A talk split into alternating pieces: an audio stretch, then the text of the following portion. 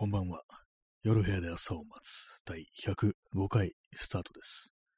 本日は、えー2月の25日、えー時刻は23時55分です。東京は今日は、えー晴れ、時々曇りでしたね。はい。今結構風吹いてますね。今日はあの風が強くって、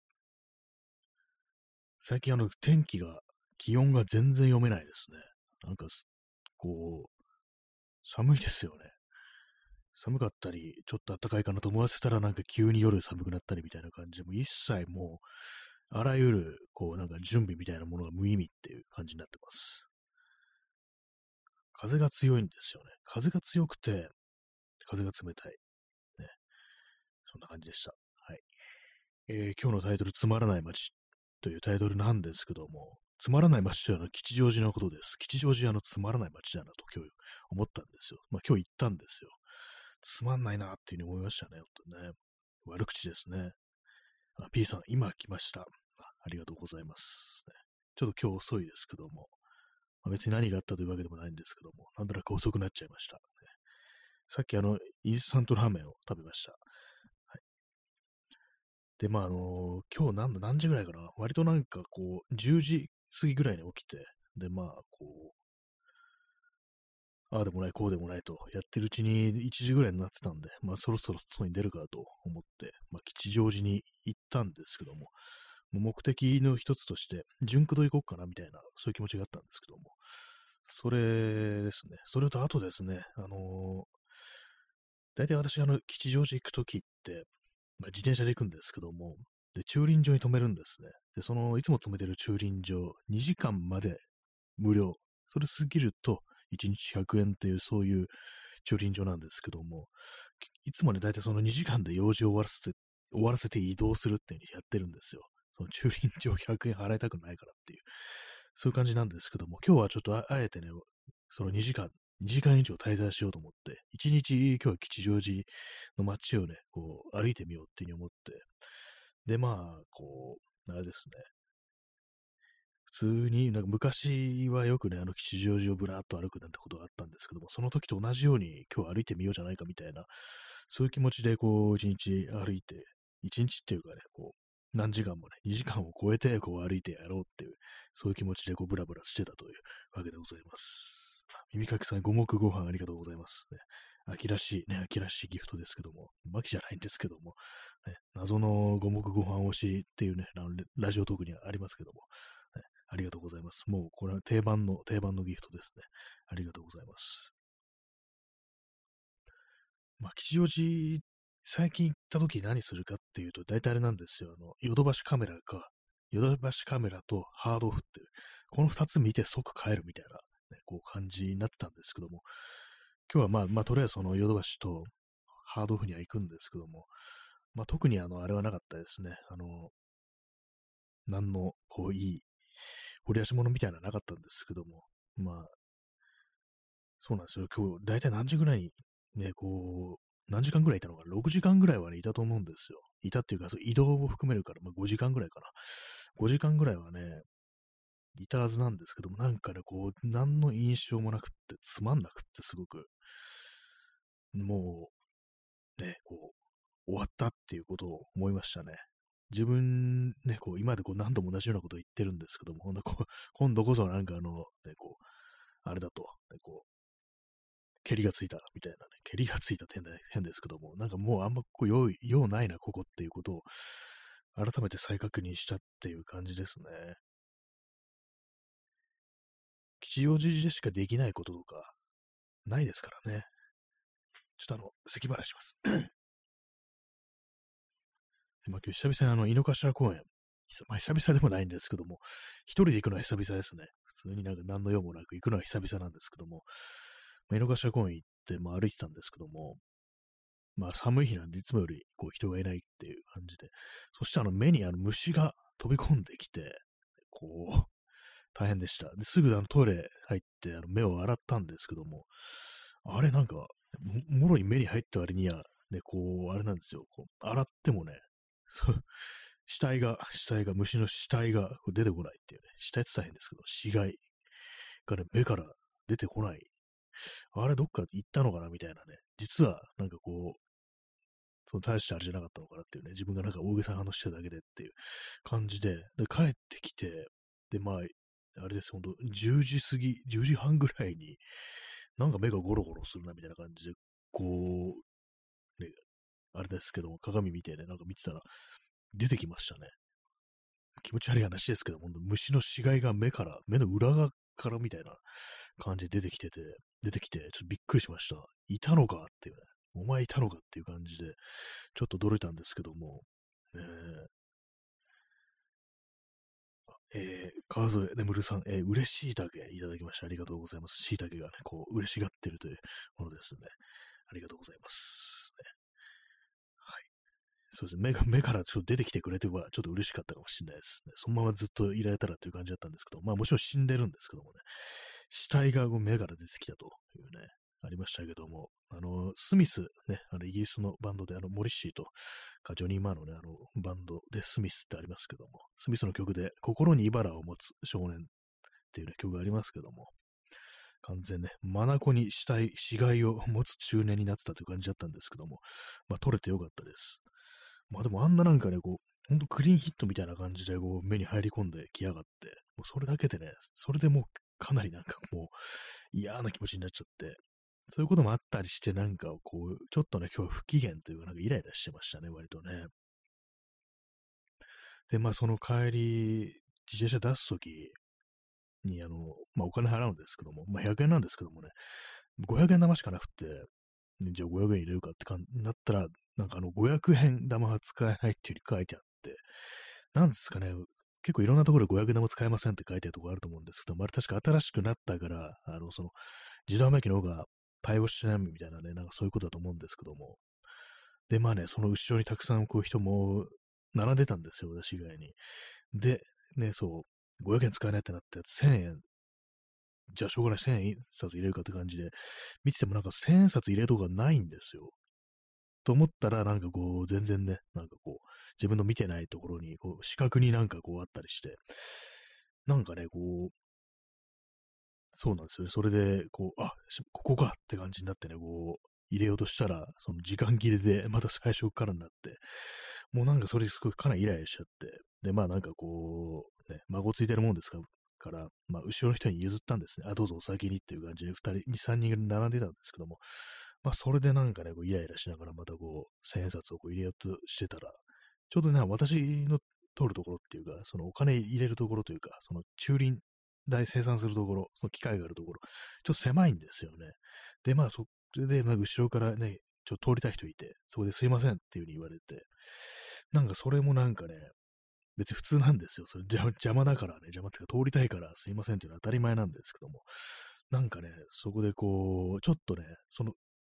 声のトーンにちょっとイラッとくることがあって、これはですね、あの、前もなんかこの話したよう記憶あるんですけども、あの高校の時に、あの、なんか授業で、教科書読むっていうのありますよね。誰か当ててね、ちょっと教科教科書この部分読んで、みたいな感じで、こう、言う、ね、こう、指名してね、こう読まされるってね、音読させられるってあると思うんですけども、そこで私がなんかこう、先生にこうやられて、読んでくださいって言われて、まあ読んでたんですけども、そしたらね、あの、教室の前の方から、聞こえませんっていうね、こう、声が、女子のね、声が聞こえてきて、なんかね、それ、結構いまだになんか覚えてるんですけども、まあ割となんかその声がしたあたりが、全然なんかこう、不真面目な感じのね、子たちのね、こう、なんか何人か集まってるってところで、で、まあなんかそれがなんかイラッときて、お前ら普段全然授業なんか聞いてねえだろみたいな感じで、カチンときたってのがね、ちょっ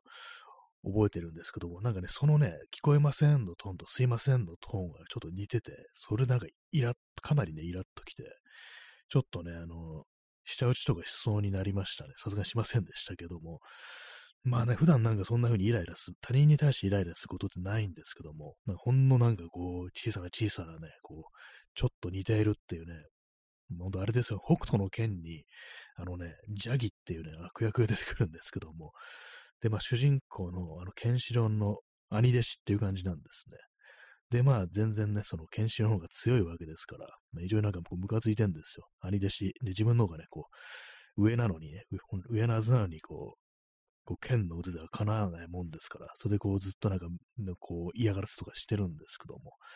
で、まあね、それからあの、いろいろあって、こう、また再び再開するっていう風な展開なんですけども、その時にね、その前に、あのー、そのジャギが、そのたまたまね、通りすがりのね、こう、人、市民、市民、あの世界市民がいるのか、いいのかって感じですけども、まあね、その一般の人ですよね、こう、ね、全然そう、憲法とかを使わないようなね、一般の人ですよね。そういうの人を見て、お前が気に食わんっていう風に言って、お前のその耳が俺の弟に似ているっていうね、なんかそういうことを言ってね、殺そうとするっていうのが、シーンがあるんですけども、まあその感じですよね。お前のその喋り方があの女の声に似ているっていう風に言ってなんか急に切れてくるみたいな、まあそういう感じでなんかね、ちょっとイラッとしてしまったんですよね。あそうですね、箱庭の住人さん、俺の名を言ってみろって、本当それですね。その状態にちょっとね、今日なりかけてしまいましたね。えー、耳かきさん、えー、右手にピストル、心に花束、目の裏に虫。ほんと今日そうでしたね。なんかね、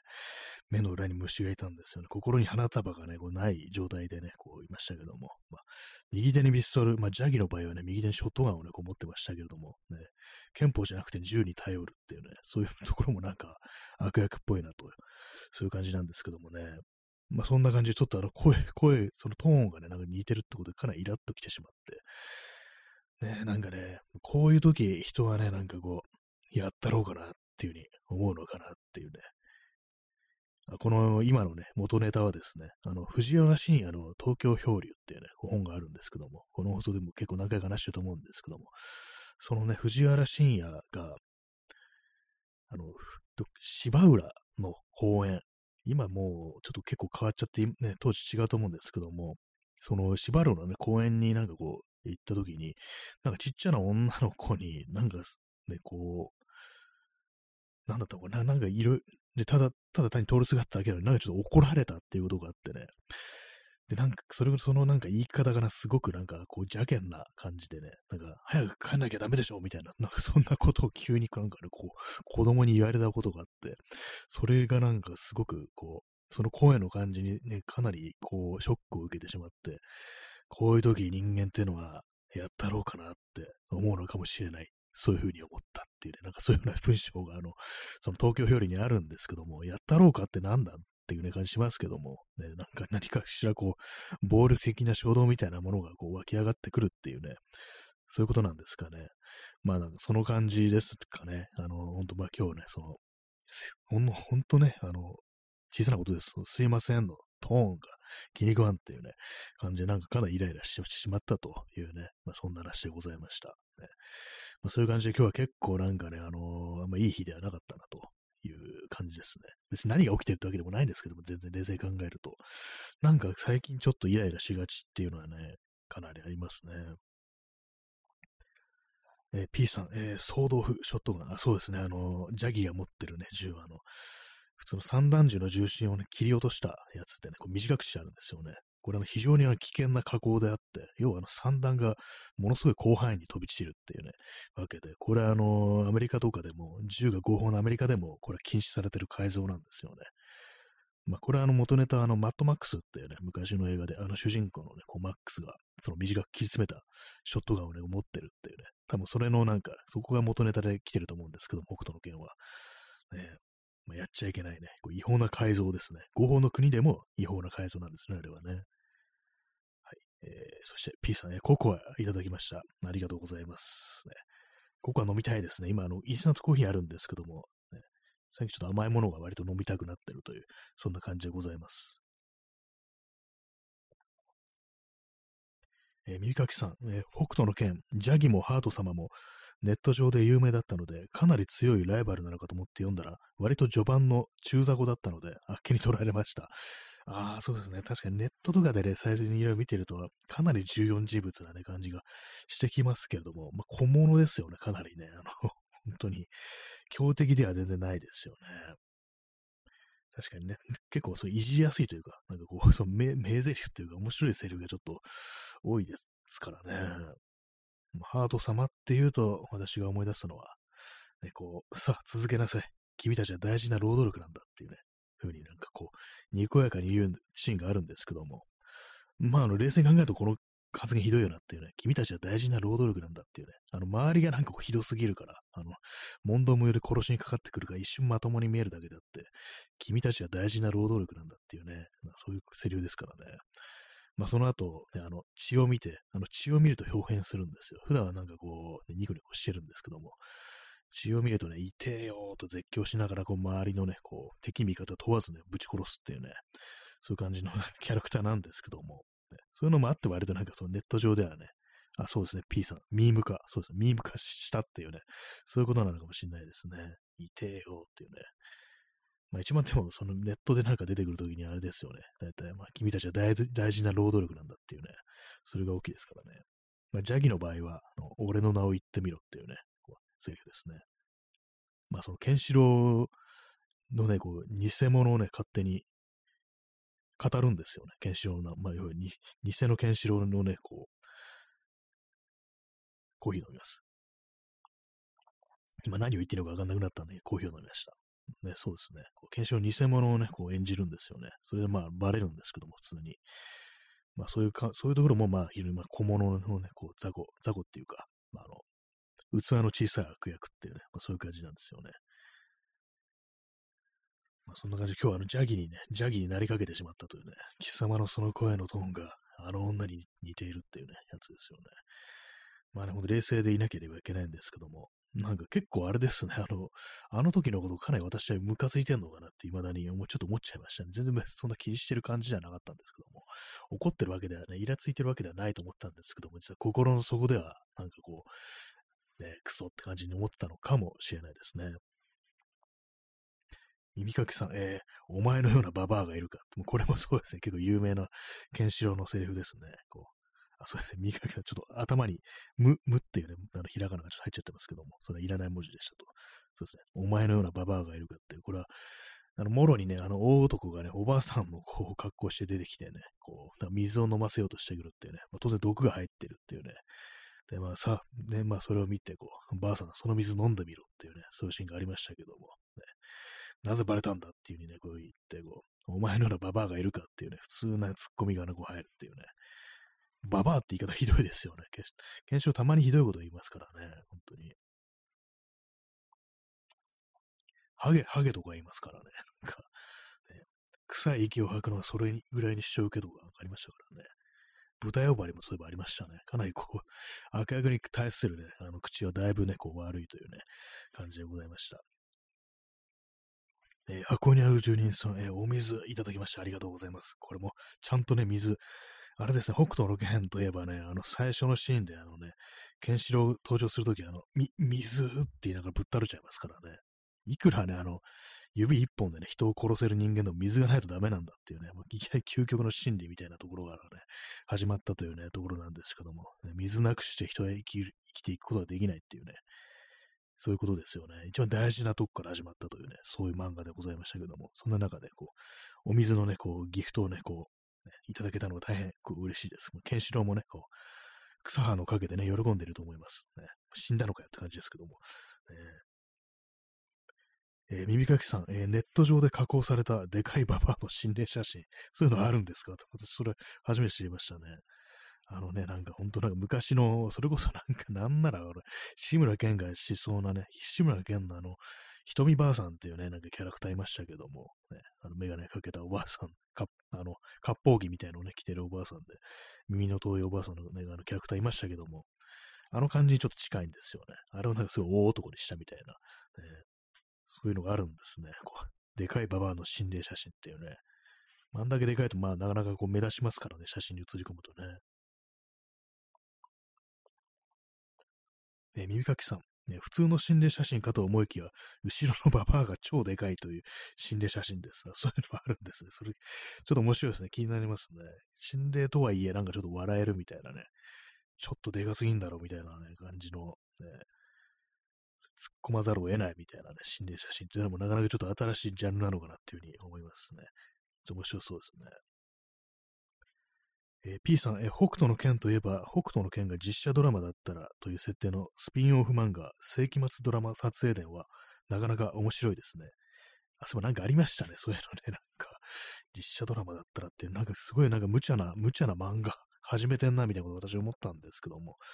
まあなんかあの裏話みたいのを、あの漫画のね、実際連載する時の裏話みたいのを、こう、これが実写ドラマのね、こうなんかいろいろあれこれとかドタバタとかなんかそういうのにこうしたみたいな、なんか確かそんな漫画らしいということを聞いたんですけども、なるほどねっていうふうに思いましたね。妙 妙なこと考えるなと思いますよ、本当にね。実写ドラマだったらっていう。まあ、息の長いね、コンテンツですね。えー、延長します。配信終了まであと10分っていうね、10分あるのになんかちょっとね、困って、困ってというか、なんかこう、焦って、こう、すぐ延長しちゃいますね。ハートありがとうございます。えー、右書きさん、えー、0年代前半に北斗の剣のタイピングソフト、やたら打ってました。あ、なんかそれあありましたね、それ。なんか私、ちょっと記憶にあります。ねなんかね、そう、友達がやってんの見てた、見たことあるような気がしますね。で私もなんかちょっとね、こう、打たせてもらったような記憶があるんですけども、まあ、全然その時まだその、そんなにあのキーボードとかね、こうやっぱ、特に慣れてなかった頃なんでね、なんかめ、えらい難しかったような気がするんですよ。なんかすごくね、こう、また高速でね、撃たないと、その確かその敵に攻撃されるみたいな、そんな感じだったと思うんですけども、なんか、秒、秒でなんかね、こう、飛行ついてる、飛行じゃないか、攻撃してくるみたいな感じで、くそ長いなんかね、こう、難しい、それこそなんかの根伝永年資材法みたいなね、なんかもっと長かったかもしれないですけども、なんかそんなような長いね、こう、言葉をね、こう一瞬で入力しないと、タイプしないとね、もう即攻撃されるみたいな、なんかそういうのなんかうっすらなんかちょっとね、覚えてますね。まあ、当時私あのー、0歳でしたけれどもね、はい、ね、そういうことがありましたね。あれででもなんかタイピングできるようになった人っているのかもしれないですね、意外とね。遊びでこう、できるようになるっていうね。まあ私ね、タイピング、タイピングそんな早くないですね、基本的にね。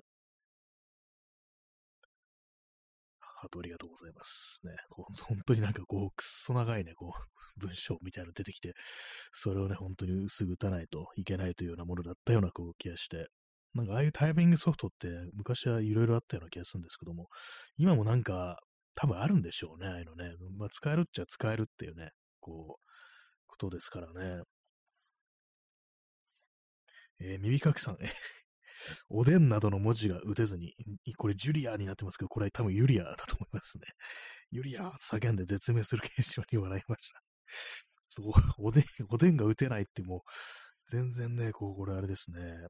北斗神拳のね、伝承者としてはもう致命的な、ね、いくらケンシロウといえどもっていう感じですからね。そうですよね。おでん、おでんが打てずに死ぬっていうのはね、かなり受けますね、本当にね。根伝永年資材法どころじゃないっていうね、感じですけども。ね、西別州港通商条約とかなんかそういうのもあってる気がしますね。なんかちょっと覚えてますね、割とね。え、アコニアの住人さん、え、おでんってなんかこうね、笑い転げるこう、絵文字が、ね、ありますね。そうですよね。これお、おでんっても ODEN ですからね、本当簡単の極みですからね、なかなか面白いところでありますけども、ね、タイピングソフト結構なんかそう考えると笑いってものが割とありますね。打てないってことが、こう、ちょっと面白いにつながってしまうっていうのはありますね。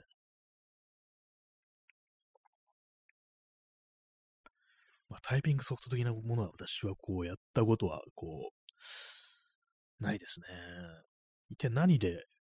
ある程度打てるようになったのかなと思うんですけども、まあなんか文章っていうか、なんかね、こう、自分のなんかね、こう、持ってるもののとか、買ったもののなんか記録ってものをね、なんかそのパソコンを扱い始めた当時、つけてたですよね。なんかそれで割となんか慣れたのかな、みたいなことをね、こう思います。なんか違うような気もしてきました。ちょ覚えてないですね。なんか結構わからんもんですね。まあ学校とかでもね、なんかやったりしますけども、そんな長文とかね、ダーッと打つ機会はそんなにはこう、ないですからね。いや、あるのかな？あったのかな？なんかもう全然覚えてないですね。まあね、もう、ワープロはいいよなっていう、そういう話でございました。ワープロって言葉はなんかね、こう、久々にこう発したような気がするんですけど、今日年配の人がなんかあの、ね、ワードとかのことをなんかワープロってたまに言う、言うね、人いますよね。え P さん、え猛虎破局道のタイピングが結構大変。ああ、ちょっとそうですね。あのね、初心者っていうか、そのタイピングソフト使うぐらいの人からしたら結構むずいっていうね。うわ、来た猛虎破局道ってね、なんか画数多いしっていう、画数は関係ないですけども、ね、それは結構大変そうですよね。もうすぐにもう殺されるっていうね、感じですからね。北斗の剣の技はなかなか難しそうなね、こう、そういうところありますね。長いのはね。えーお、おでんじゃない、えーコーヒーを飲みます。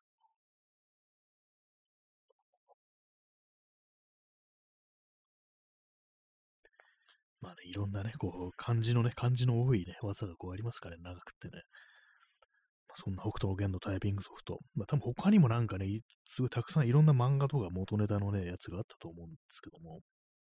なんか明日のジョーとかもあったような気がするんですよね。気のせいかな？なんか結構、でも全部あるような気もしますね、普通にね。もはや。ね、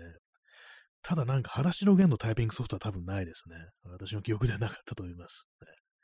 さすがに、どんな内容だよって感じですけども。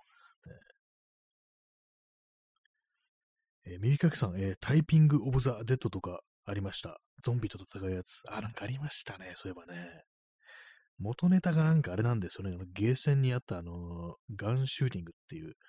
あの、普通に銃みたいなやつがね、こう、銃型のコントローラーみたいなのがこう置いてあって、それでまあ画面狙って撃つみたいな、そういう、ね、こう、ゲームセンターのゲームがあったんですけども、それのタイピング版みたいなのが、こうパソコン用のね、そういうのが、なんかあった気がしますね。私は実際の画面とかそういうのは見たことないですけども、ね基本的になんかその感じですよね。なんか、大体まあその、敵にね、攻撃される前に、こう、ちゃんと正しいね、こう、文字を入力するみたいな、タイプするっていうね、そういうやつですよね。まあ、ああいうのもなんなんだかんだでなんかね、こう、割に楽しめるのかもしれないですね、なんか割にね、こう。で、まあ、それでこう、普通にね、こう、タイピングとかできるようになるっていうね。まあでも私結構そのタイピングとかね、かなり自己流なところがあるんで、結構この、最近、割と最近なんかちょっと強制しましたね。なんかちょっとちゃんとホームポジションに指を置こうみたいなね、感じで。まあそれでもなんかたまになんかね、こう、間違えてしまうっていうのがあったりして。今、の完全にそのキーボードにあの刻印がないやつ、印字がないやつ、まあ、どこのキーが何だっていうそういう表示がね、一切ないやつ使ってるんですけども、これがなんかね、こう何にも考えずにこうタイプしてると間違わないんですけども、ふっとね、なんかこう、あれなんですよね。自分のまあ、ななんていうかこう、考え込んじゃうと、あれ、そういえばあの文字ってどこだっけ？みたいなことを考えるとダメになるんですよね。人間のなんかその無意識と意識のね、こう境目みたいなものって結構不思議だなというふうに思いますね。何も考えてない時はね、スイスイスイスイ打ってるのに、そういえばあの記号どこだったかなみたいなことを考え始めるとなんかいろいろ間違えるっていうね、そういうのがありますね。しかも、あれなんですよね、あの、こう、私、あの、ちょっと前まであの、英字、英字じゃない、英字キーボードって US キーボードっていうのを使ってて、文字の配列がその日本語のキーボード違うんですね。記号の、記号の場所とかが違うんで、まあ、そっちに慣れちゃってるんで、そのたまになんか今でも、その、まあ、変えてから1ヶ月ぐらい経ってますけども、日本語キーボードに、やっぱりこう、ちょっと間違えちゃったりしますね。記号の場所がわかんないっていうね、この間あの、波線のね、位置がわかんなくって、それどこだったっけっていう、こう US キーボードだったら左上にあるのに、日本語のキーボードどうだったかなっていうね、感じになっちゃいましたけども、結構2年ぐらいその US キーボードをこう使ってたもんですから、結構元にね、こう戻すのが大変ですね。まあえー箱庭12さん、え、すごい。これ、これ私も最初のね、何も書いてないやつ大丈夫かなと思ったんですけども、割になんかいけますね。指がなんか覚えてるみたいな感じで、もう完全に今じゃね、こう、全部ね、あの、北斗の剣のね、敵がね、勝てるんじゃないかなぐらいのね、感じですけども、完全もう、あれですよ、猛虎破局道も、日米修好通商条約も、えー、根田ね、資材法も全部いけるのではっていう、ね、感じですけども、これがね、一度意識し始めると、こうできなくなるって、間違えるっていうね、そういう感じになりますね。イップスっていうやつかもしれないですね。もうこうならね、もう水のないね、ケンシロウっていう感じですから、もう、あとはもう、完全にね、こう、村の人たちになんか変な罠みたいなのに、ね、こう捕まっちゃう感じですよね。北斗剣の冒頭ね。ハートありがとうございます。まあ、あの、あれですからね、あの、指をホームポジションってとこ、まあ、F と J だったかな、確かホームポジションっていうのは、それはあれなんですよね。あの、キーボードに、あのちょっと出っ張りみたいなのがついてて、それであの、触るとわかるっていうんで、まあ、それをこう、頼りに、こう、ね、あとはなんかこう、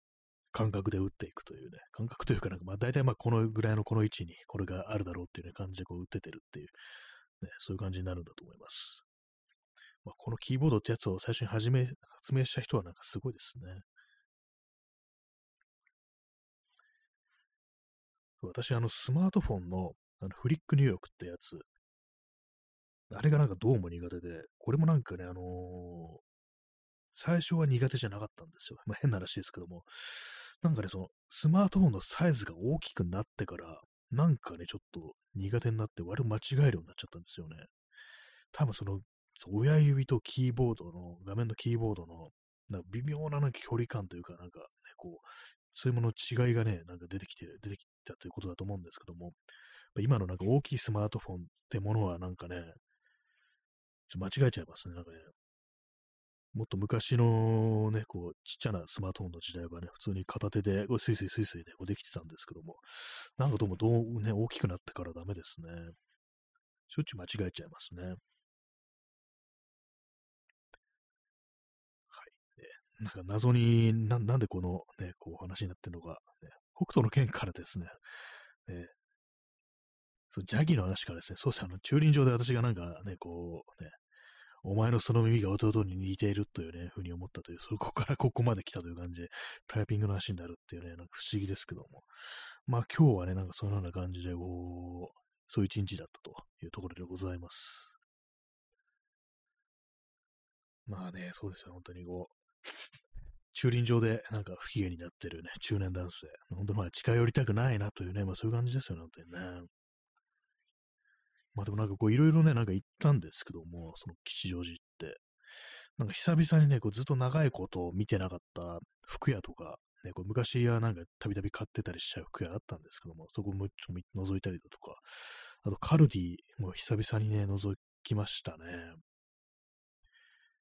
なんかこう、あれですね、こう物の値段が上がってるなということをね、こう実感してしまいました。ただまあ服はなんか今日ちょっと安かったです。なんか半額セールみたいなやつでね、割にこれなんかちょっといいなと思いましたけども。まあ、買いませんでしたけどもね、何もね。えー、耳かきさん、裸足の弦のタイピングソフト。今調べたら、かつては裸足の弦の公式サイトにあって遊べたらしいです。今はリンク切れになってました。セリフは、うわー、あんちゃん逃げるのがずりぞずりぞとか、あったんですね。なんかそういえばなんか、話の件の公式サイトが、なんか確かね、作ってる人がなんか普通にはファンの人で、なんか、ね、あの中澤刑事、原作者の中澤刑事公認の公式サイトみたいな感じで、で、それなんかかなり結構ふざけた感じでなってたっていう話はなんか聞いたことあって、私も見たことありますね。でもタイピングね、タイピングソフトがあるのは、ね、それは知りませんでした。えねまあ、や、いや、ありましたね。ありましたね。まさかのね。ちょっとびっくりしましたね。うわ、あんちゃん逃げるのがずるいぞずるいぞっていうね、これも難しいのか難しくないのかちょっといまいちよくわかんない感じですけども、ねえ、なかなかね、熱いですね、本当にね。なんかね、あの、太田先生の共産主義の何が悪いんですかとかね、そういうセリフとかもなんかタイピングで打ったりするんですかね。非常に印象に残ってるね、セリフですけども。あとね、まあ、これはただのビタミン剤じゃとかね、あと踊れないには死ねることだけじゃっていうね、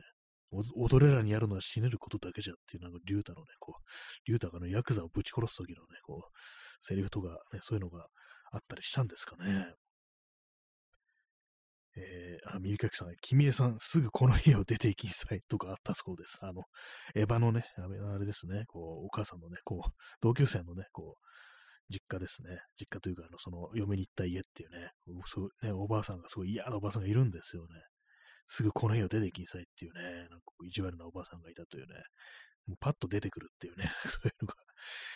面白いですね、それね。よりによってそのセリフかっていう感じですけどもね。えー、P さん、えー、自転車をジャギのバイクに見たくてた結果というのは、これはこうどうどうどういうことでしょうか、これは。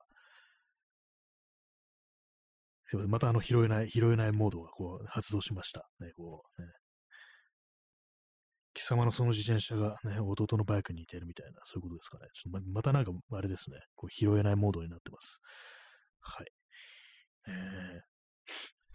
ー、えー、コーヒーを飲みます。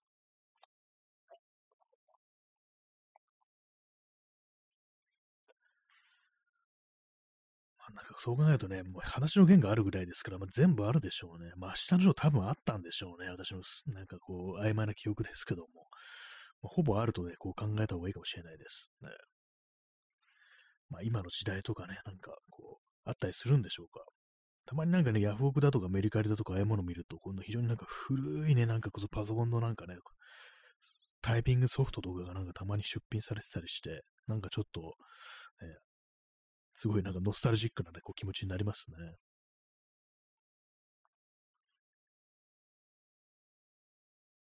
今なんか安倍晋三のタイピングソフトっていうのをふっとね、こう考えてしまったんですけども、どんなセリフあるんだろうっていうね、まあ、セリフはたくさんありますよね、なんかね。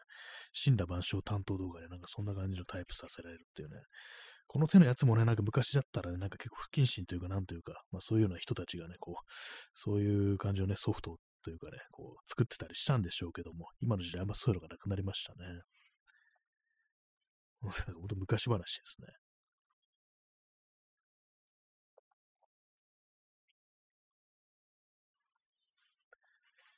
そのような、こうね、あ、三垣さん、え、明日のジョーのタイピングソフト、えー、トーダというタイトルでありました。戦うに打つと書いて、やっぱあるんですね、普通に。まあそうですよねや。やらずにやれないでしょうね、あんなね、ものね、本当にこう。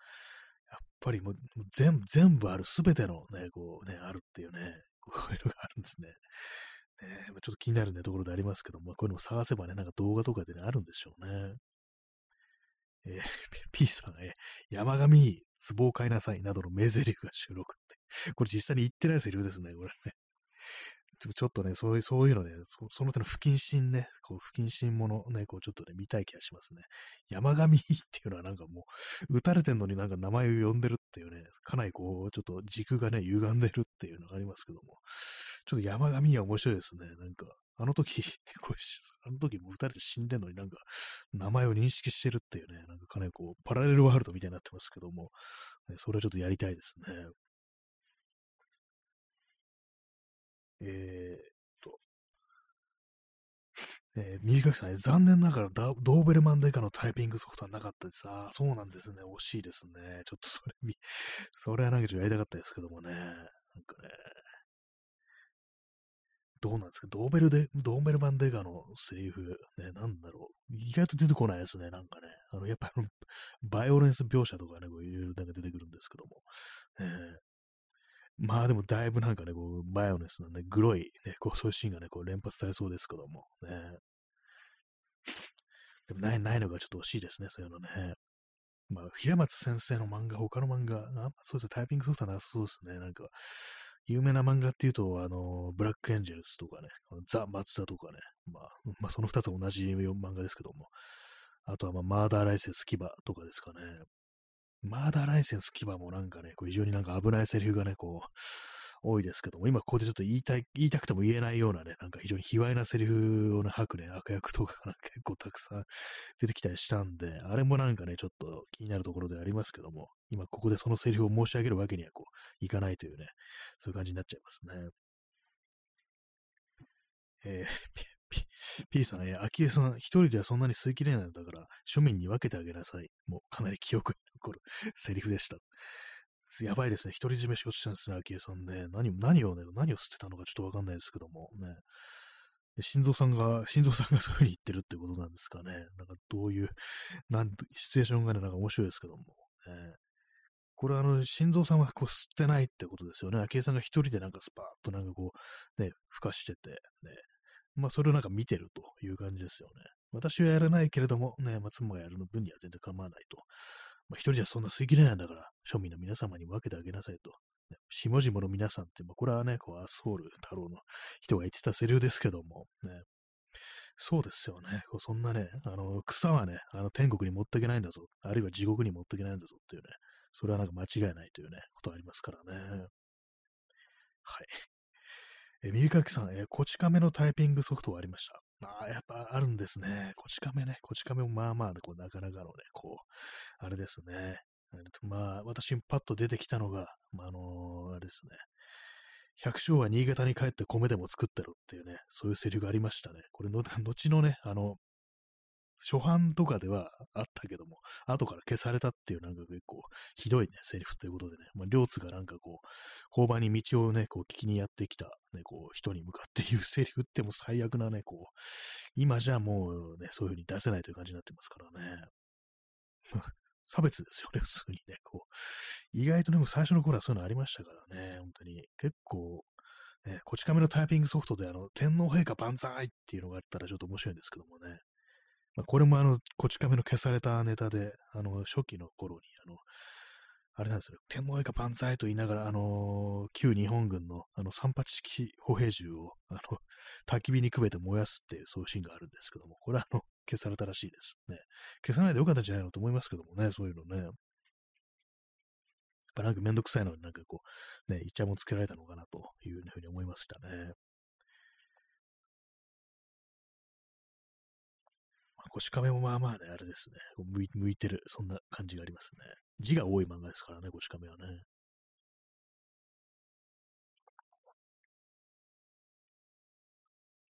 まあ、そのような、こうね、こう、ソフトでこうタイピングを覚えたというね、人がおられましたら、あの、名乗り出てください。別に何があるというわけでもないんですけども。ね、まあ、ただ、ただ一つ、あの、北斗の剣は、なんか、あの、む、難、すごく難しかったような気がします。まあ、大体他のね、あの、タイピングソフトもそうなんだとは思うんですけども、ね、あんなん最後までいけるやついんのかぐらいのね、感じね、だったかもしれないですね。まあ、あの、そのパソコンとか、まあ、使ったことないね、時代に目にしたものですから、まあ、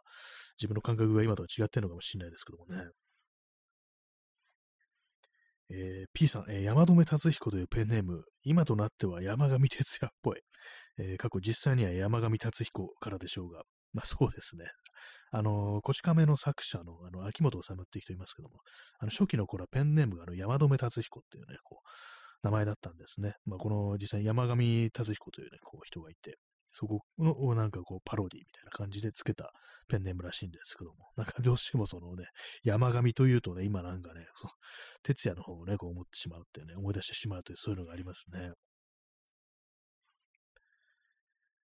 なんかこういろいろ出てきますけども、ね、こう、最後のオチみたいなところにあの、心臓さんを据えてくるっていうね、この非常にこの放送のね、こう、残酷なところですね。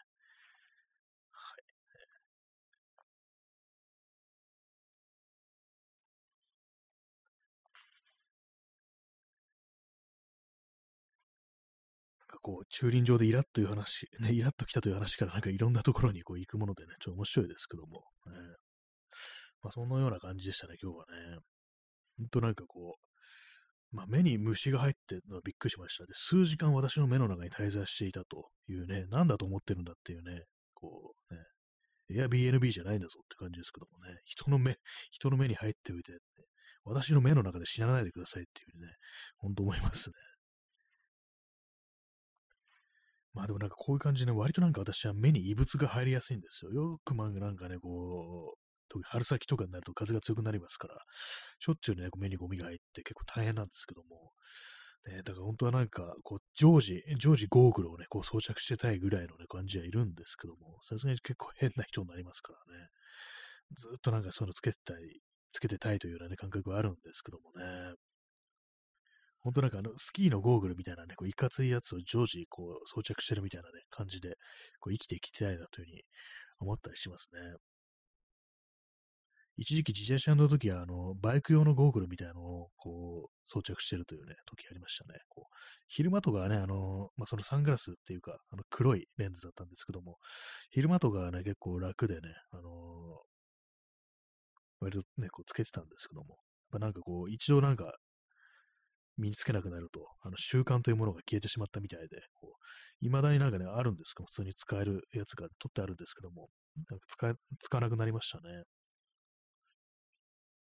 まあ、なんか結構めんどくさいんですよね、つける、外すっていうのがね。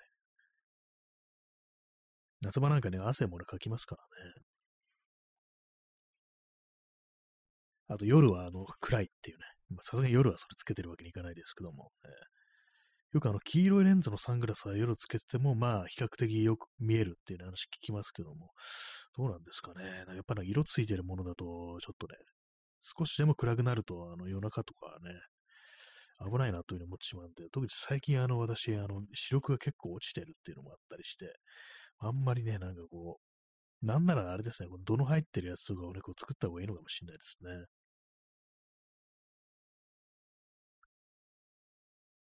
そういうような感じで、まあ今日はあの、あれでした。こう、駐輪場でね、こう非常にイライラしてしまったというね、なんかね、そんな感じでしたね。まあ、あの、純駆堂行って、あの、ちょっと文具買おうかなぐらいのこと思ったんですけど、結局何も買わずに帰ってきました。今日ね、こう使ったね、こう、お金は、あれでした。あの、駐輪場代の100円だけっていうね、非常にまあ、なんていうか、こう、ね、あれでしたね。え P さん、えー、シューティングサングラス装着して絶叫、オールリブスマター。これあれですね、あの、ね、これ白人の右翼ですよね、要はね、あの、シューティングサングラスって、あの、まあ、銃を撃つときに、まあ、結構そのサングラスっぽいものをね、こう、つけるんですよ。あの、シューティングレンジみたいなとこ行くと、やっぱあの、なんかね、なんか、塵とか、あの、あの発射するときにガスみたいなのが出るらしいんですけども、やっぱそういうのがあったりして、まあ、目を守るものは必要だってことで、そういう射撃場みたいなところ行くと、大体まあみんなそういうシューティンググラスっていうのをね、こう、つけるっていうのがあるんですけども、あとあれですね、オールリブスじゃなくて、オールライブズマターだったような、こう、気がします。確かブラックライブズマターっていうのは、そういうリブズではなくライブズっていう風に確か発音してたような気がするんで、ね、ちょっと細かいことですけども。でそうですね。それを思い出しますね。私ちょっと見た目がね、なんかあれなんですよ。ちょっとね、彼らっぽいんですよ。彼らっぽいですか、日本人ですけども。なんかね、あのー、ちょっと、がたいのいい感じでね、こう、あれですよ。ね、なんか帽子とかかぶってるみたいな。私なんかそのシューティンググラスをね、ちょっとね、ふざけてこう、かけてみたことあるんですけども、うわ、なんか、本当になんかややばい、ちょっと欲っぽいなっていう感じなんで、あれはちょっと避けたいなと思ってます。あの、いくらサングラスというものがこう必要なとしても、あのタイプのやつは、なんかね、こう嫌な感じをね、こう、ね、ルックスになりそうなんで、あれは避けてますね。なんかね、こう、ね、ありますよね、そういうのね。なんか独特のその、武器マニアみたいなもののなんかね、いやらしさみたいなのがあってね。まあ、サングラス、ね、こうかけるとしたら、ね、まああいうの難しいですけどね、自分にこう似合うものを探すっていうのは、ね、私のお気に入りはあれでしたね、結局のそのバイク用のね、ゴーグルっていう感じで、普通のあのー、ね、サングラス、メガネみたいなね、やつ、ね、ああいうのなんかどうも、どれかけてもなんかしっくりこないなみたいな感じでね、あのゴーグルテックタイプのやつがやっぱこう、自分はなんか一番なんかこうしっくりくるという感じでしたね。まあ、ただ私バイク乗ってないんですよね。自転車乗ってますけどもね。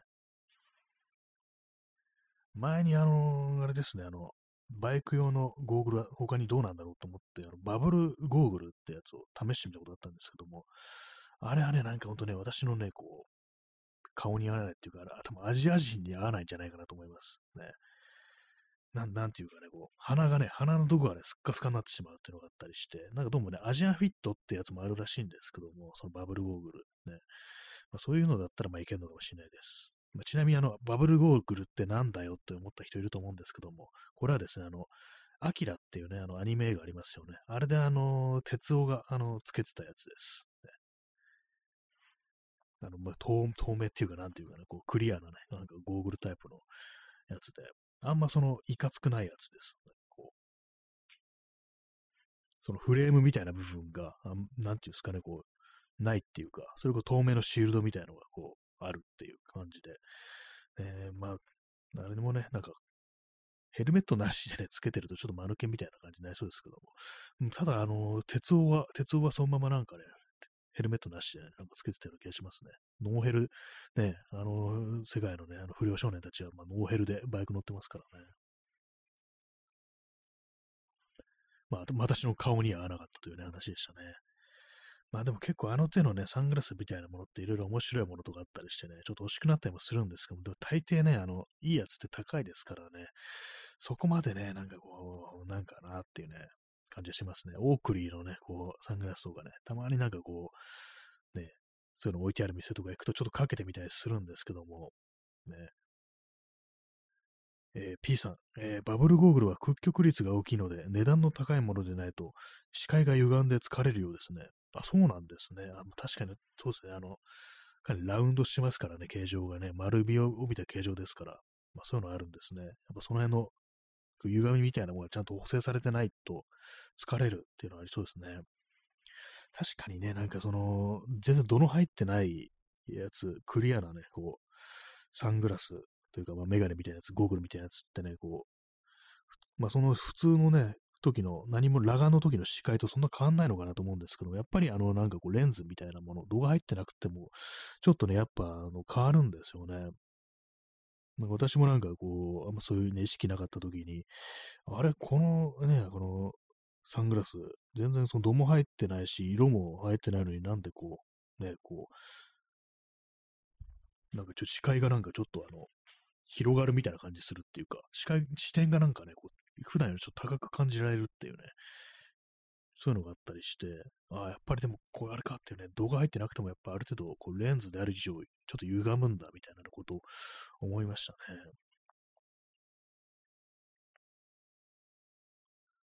今なんかでも本当、つけなくなっちゃいましたね。本当なんかね、こう、今日みたいな風の強い日にはね、こうつけた方がいいんですけどもね。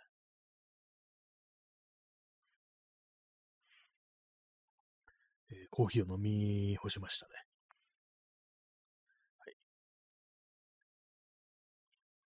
まあ、バイク、バイクものっていうのはなんかこういろいろね、乗らない人間であっても、免許持ってない人間であっても、ちょっと覗いてみるとね、面白かったりしますね。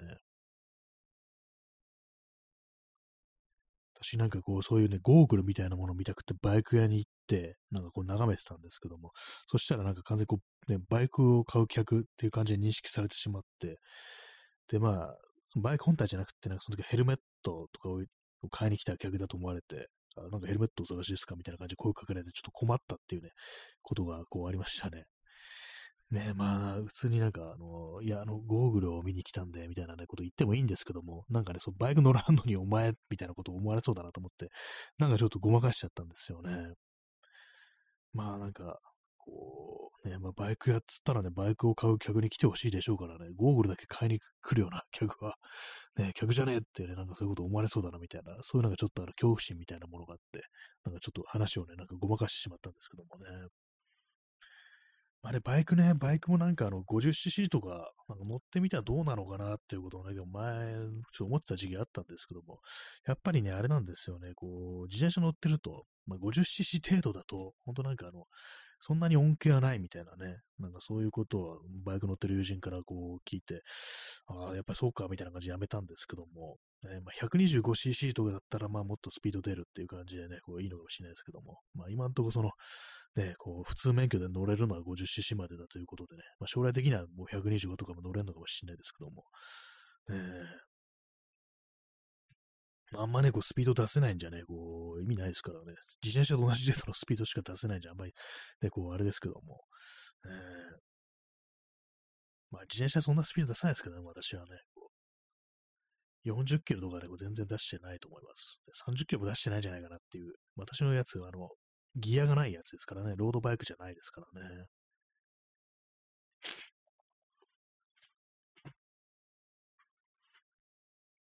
まあでもなんか、たまになんかね、こう、バイクとか、まあ、あるいはなんか電動自転車みたいなものとかね、あったりしたら、なんかこう、行動範囲とか広がったりっていうか、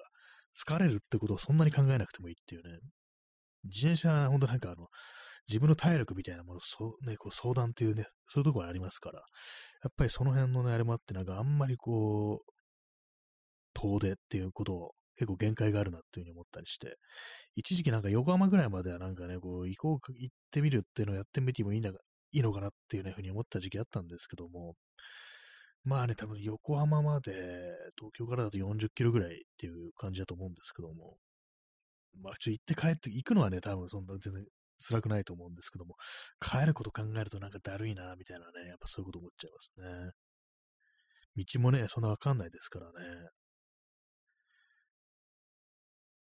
まあ、仮に、そうですよね、その横浜まで行くとなったら、東京から、ね、羽田の方からあの産業道路っていうね、道路をね、こうずっと行って、ってこと考えたら、かなりだるいなっていうね、こと考えちゃいましたね。あそこで本当車とかたくさん通るところですから、大変そうだなっていうね。まあもうちょっと内陸側を通っていくっていうのもね、こう考えてみると、まあなんか景色とか面白くなさそうとか、ちょっと坂多そうだなみたいな感じでね、まあなんか一応もなんかそういうの行ったことないんですけども、ね、私が一番ね、こう、自転車遠出したの、まあ距離にっていうと、やっぱりこう、100キロまで行ったことないですね。確か、まあ、80、90、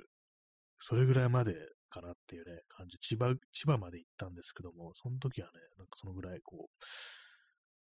う、の記録をね、こう叩き出してたようなこう記憶があります。やっぱちょっとロードじゃないとね、あの、長い距離をね、こう走るのはちょっとだるいですね。一切も変速とかがないですからね。ひたすら重いギアだけで進んでいくっていう感じなんで、私の自転車は。時刻は0時、ね、51分ですね。2月26日になってしまいましたね。2月226ですね。えー、P さん、えー、バイクの帰り道、夕暮れに事故ったことがあり、あー、やっぱこう、ね、暗くなってきて、でまあ、疲れてるし、油断するっていうね、こう集中力とかちょっと切れてくるみたいな、そういう感じですかね。すごくちょっと怖いですね。やっぱりね、自転車とかでもね、そういうことが起こり得るっていうね、疲れてるとね、何が起こるかわかんないですからね。えー、P さん、えー、226事件の2月26日、そうですよね。まあ、大体もうあれですよね、こうみんながこう2月26日っていうと、それを思ってるんじゃないかなっていうね、こうねまあ、若い人は、ね、ともかくね、なんか大体まあ226と言ったら、こう、ね、あの時のことを昨日のことのようにね、こう思い出せますね、本当にね。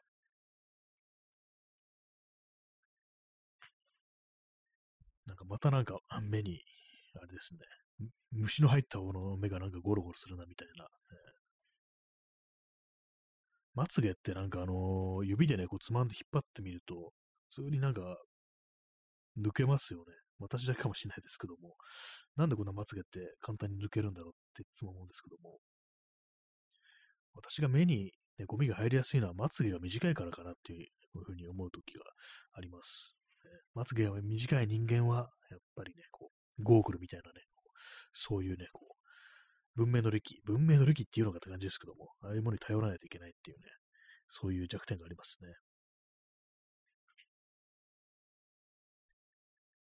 はいね、まあ、そんな感じで今日はつまらない街ということでね、吉祥寺の悪口をすごく言ってるような感じになりましたけども、えー、